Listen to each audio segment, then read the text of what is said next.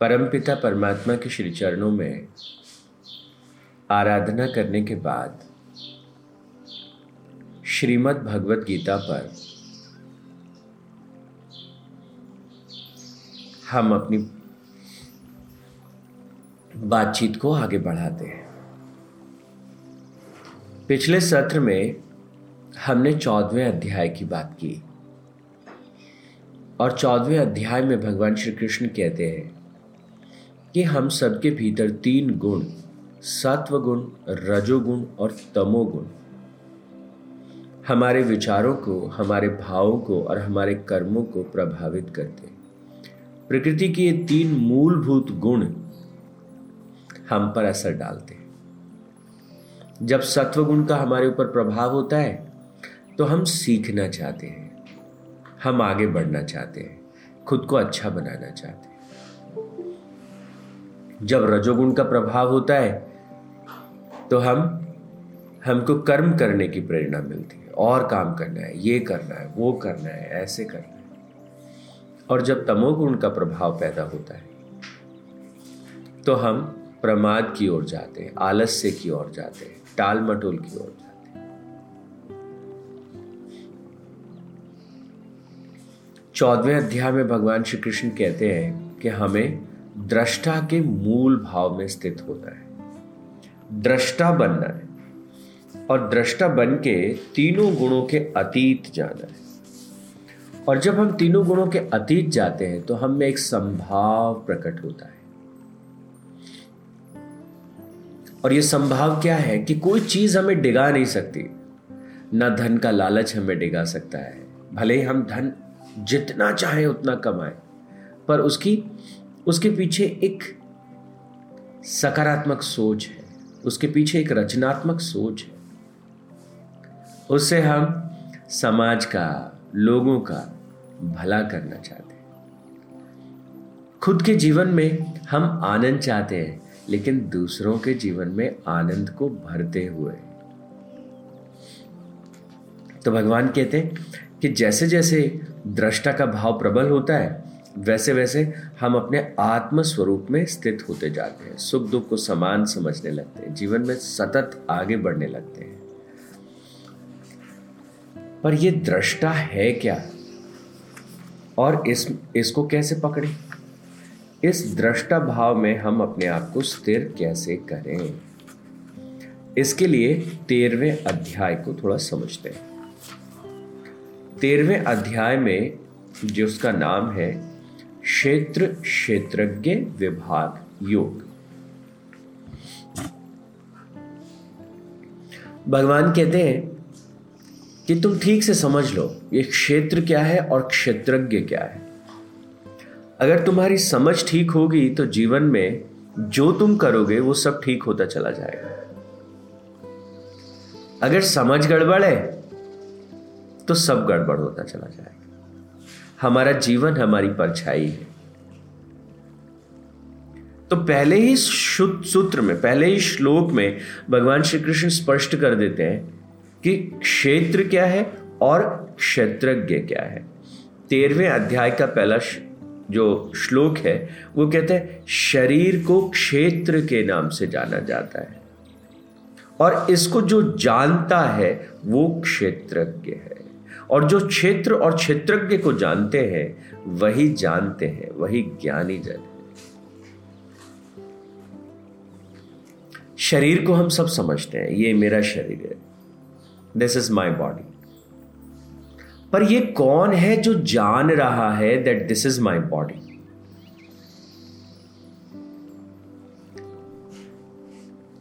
शरीर जो है जब मृत अवस्था में होता है तो शरीर तो वहीं रखा है, शरीर तो वही है, लेकिन जो इस शरीर को शरीर की तरह से अनुभव कर रहा था वो क्षेत्रज्ञ अब वहां नहीं। इसलिए भगवान कहते हैं ये थोड़ा समझ लो क्षेत्र क्या है और क्षेत्रज्ञ क्या है। ये शरीर जो है वो क्षेत्र है, ये क्षेत्रज्ञ नहीं है।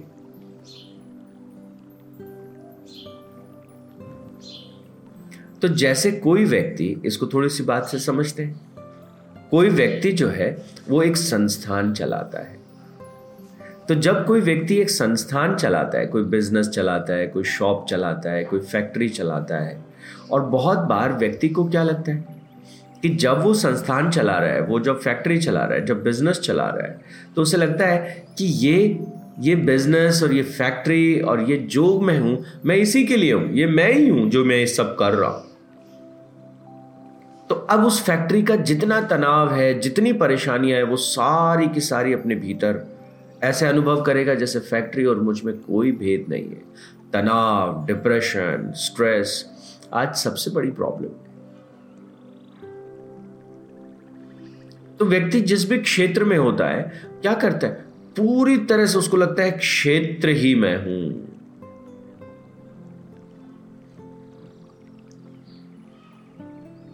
तो यहां समझ लेना चाहिए कि मैं वो फैक्ट्री नहीं हूं। फैक्ट्री में कभी अच्छा होगा, कभी बुरा होगा, व्यापार में कभी अच्छा होगा, कभी बुरा होगा, कभी उम्मीद के अनुरूप होगा, कभी उम्मीद के विपरीत होगा, लेकिन मैं ये सब देखने वाला हूं। मैं वो क्षेत्रज्ञ हूँ। इवन शरीर कभी बीमार पड़ जाएगा, शरीर कभी थक भी जाएगा, शरीर को आलस भी हो जाएगा, शरीर चीज़ों को टाल मटोल भी कर देगा, शरीर थोड़ा कभी कभी किसी चीज़ को खाने का लालच भी करेगा। चार तरह की चीज़ें शरीर करेगा, चार गलतियाँ भी करेगा, लेकिन समझ लेना चाहिए कि मैं ये शरीर नहीं हूँ। मैं इस शरीर को चलाने वाली शक्ति हूँ, और इस शरीर को जो चलाने वाली शक्ति है उसे भगवान ने क्षेत्रज्ञ कहा। और भगवान क्या कहते हैं दूसरे श्लोक में, बड़ी कमाल की बात करते हैं। कहते हैं कि जो सब क्षेत्रों में मुझे ही क्षेत्रज्ञ के रूप में जानते हैं वही सही मायने में ज्ञानी जन है। इसी को तो ज्ञान कहते हैं। आपने एक वृक्ष को देखा, वृक्ष के भीतर जीवन को देखा, तो वृक्ष के भीतर जो शक्ति वृक्ष को वृक्ष बनाती है। आपने एक सूखा हुआ पेड़ देखा, उसमें वो जीवन शक्ति नहीं। आपने एक पक्षी की चहचहाट को सुना, उसके संगीत को सुना, उसके भीतर से वो जो जीवन प्रकट हो रहा है, उसके भीतर से जो चहचहाट के पीछे जो आनंद प्रकट हो रहा है, भगवान कहते हैं वो आनंद, वो आत्म तत्व, वो तू मुझे ही जान। तुम्हारे भीतर मैं किस रूप में रहता हूं? क्षेत्रज्ञ के रूप में मैं तुम्हारे भीतर रहता हूं। तो अक्सर सब लोग हमको बहुत बार, हम यहां से वहां से गुणी जनों से बार बार सुनते हैं परमात्मा हमारे भीतर है, ईश्वर हमारे हृदय में है, परमात्मा का निवास हमारे भीतर है। यह अध्याय में स्पष्ट करता है किस रूप में है।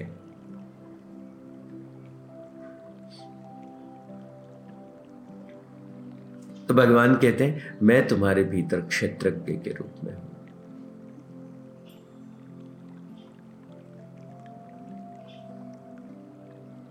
और फिर कहते हैं इस अध्याय में मैं तुम्हें समझाऊंगा कि ये क्षेत्र और क्षेत्रज्ञ कैसे काम करते, इनका जो आपस का इंटरेक्शन है, इनके आपस का जो जिस क्षेत्र का क्षेत्रज्ञ पर जो प्रभाव पड़ता है वो तुम मुझसे सुनो। तो हमारे हमारे भीतर जो परमात्मा का अंश है वो अंश किस किस रूप में है कि क्षेत्रज्ञ के रूप में, चेतना के रूप में, जीवन के रूप में। वो परमात्मा का अंश हमारे भीतर है।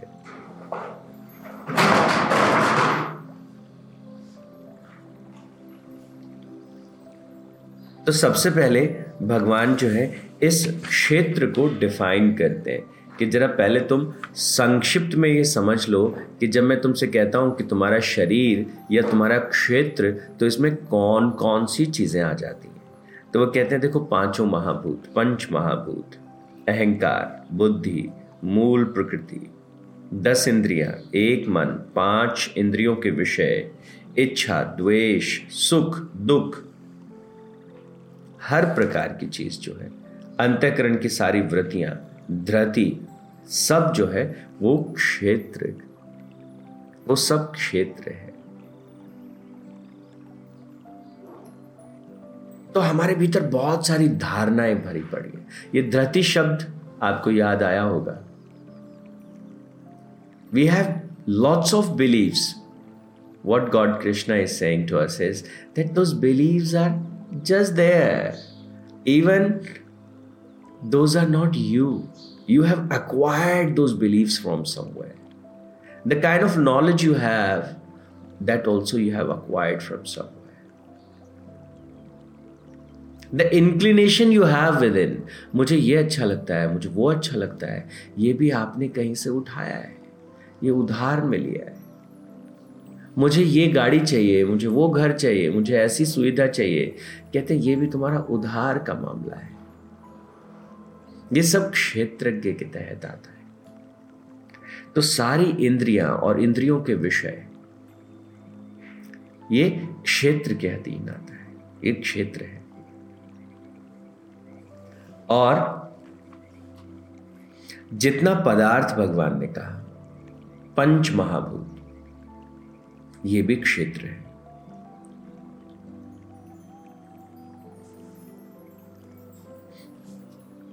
और कहा कि वो प्रक्रिया क्या है, वो सिस्टम क्या है, किस प्रकार से कैसे हम इस आ, इस क्षेत्रज्ञ को जो है वो समझ लें, इस क्षेत्रज्ञ को हम ठीक से जान लें और इसको हम अनुभव में ले आए।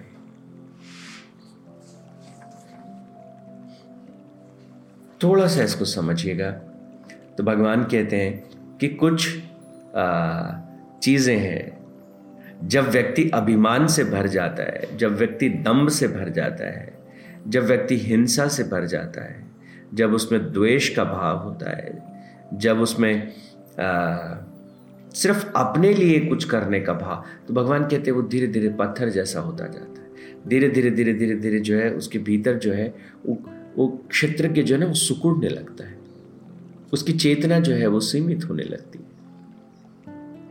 तो इसलिए क्या कहते हैं कि जब तुम क्षेत्रज्ञ की अनुभूति की तरफ जाते हो तो तुम्हें क्या चाहिए होगा, अभिमानहीनता की आवश्यकता होगी, दंभहीनता की आवश्यकता होगी, अहिंसा चाहिए होगी, क्षमा भाव चाहिए होगा, सरलता चाहिए होगा, आचार्य की सेवा का भाव भीतर होना चाहिए, और बाहर और भीतर की शुद्धि, अंतःकरण की स्थिरता, मन और इंद्रियों पर शरीर का संयम।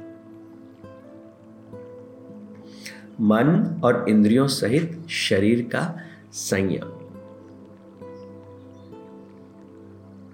तो देखिए एक तरफ क्षेत्र है, भगवान कह रहे हैं कि ये क्षेत्रज्ञ जो है उसको क्या लगता है, हमारे भीतर जो जीवन है, हमारे भीतर जो चेतना है, वो चेतना को क्या लगता है, मैं ये शरीर ही हूं, मैं ये इंद्रियां ही हूं, ये जो अच्छा खाने में जो मज़ा आ रहा है और जो मैं ज़्यादा से ज़्यादा खा रहा हूँ और इससे मुझे शरीर को नुकसान हो रहा है, ये मैं ही करने वाला हूँ, ये क्रोध करने वाला मैं ही हूँ। तो क्षेत्रज्ञ क्या करता है, क्षेत्रज्ञ अपने आप को उनके साथ जोड़ लेता है।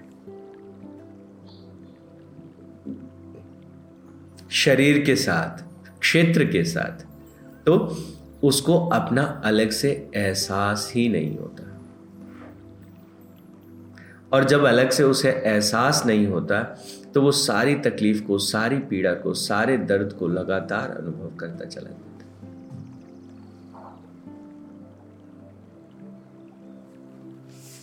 भगवान श्री कृष्ण ने तेरहवें अध्याय में बहुत अच्छी तरीके से ज्ञान किसे कहते हैं, क्षेत्र किसे कहते हैं, क्षेत्रज्ञ किसे कहते हैं, अगर हम इस पे अच्छे से चर्चा कर लें और ये अध्याय हमको अच्छे से समझ में आ जाए तो गीता का सारा रहस्य आपके सामने प्रकट हो जाएगा। क्यों गीता इतना महान ग्रंथ है, वो सारी बातें आपको स्पष्ट हो जाएगी। तो कल हम थोड़ा और डिटेल से इसको जाएंगे, थोड़ा और ठीक तरीके से इसको समझेंगे अगले सत्र में, और थोड़ा क्वेश्चन आंसर्स भी हम इसमें रखेंगे। तो आपके मन में जितने भी प्रश्न हो प्लीज़ उनको आप एक कॉपी में लिख लीजिएगा, क्योंकि ये अध्याय समझ में आएगा तो सारा गीता का जो तेरहवें से अठारहवें तक सारे अध्याय हैं वो तुरंत आपको स्पष्ट हो जाएंगे। हुँ? तो आज के लिए इतना ही। सोमवार को अगले सत्र में हम अपनी बातचीत को आगे बढ़ाएंगे।